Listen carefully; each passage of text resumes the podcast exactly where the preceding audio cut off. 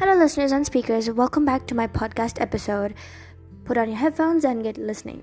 Today, we're going to talk about lying and how not to lie. So, lying is a horribly destructive habit. Any destructive habit leads to painful consequences. When we choose to lie, we choose to suffer. Think how much better off we'd be if we would stop lying and live in the truth. But, by the way, I would just like to mention that I have lied several times and I know how the consequences are and how much you have to suffer through it. So let's practice these and understand how to stop lying. Admit you have a problem.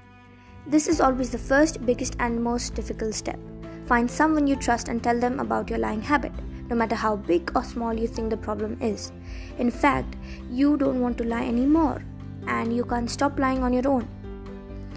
You need to stay accountable. Remind yourself how lying messes up your life. Lying destroys relationships and add, adds a tremendous burden to your life. Understanding that there will be consequences is a powerful deterrent in breaking the habit of lying. Try to figure out what pressured you to lie. What were you trying to hide? What, were you ha- what would have been a better way to tell the truth? For example, all addicts feel they must lie to cover up their addiction. The more they cover up, the better they get at lying and deceiving. Every lie has a reason behind it. Tell someone when you lie. Admitting a lie can make a world of difference, and while it might hurt your pride, it's far better than being a liar. Even better, confess to the person you lied to immediately and seek their forgiveness. This is humbling, but it will cause you to stop and think before you tell another lie. Someone once said confession is good for the soul. Be realistic about what you promise to others. Deliberately broken promises are lies that to lead to broken heart. If you promise to do something and never intend to follow through, that is a lie. Talk to others about their expectations about you. If you find yourself lying to cover up how you have fallen short of others' expectations of you, have a conversation with your parents, teachers, or friends in order to come with an agreement about what is reasonable for them to expect.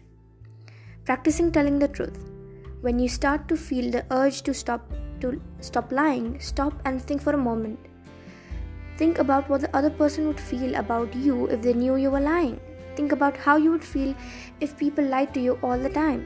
And then, as painful as it may seem, tell the truth. You know, like an addiction, it is not easy to stop lying, but this is all worth it. Guys, I think this is it for this podcast, and I hope that you stop lying.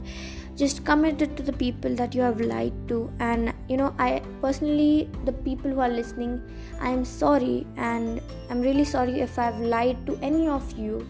And please forgive me. That's what i can really say after practicing these points which now help me to you know reduce the amount of lies which i've speak spoken. So i'll see you in the next podcast. Please follow these tips to stop lying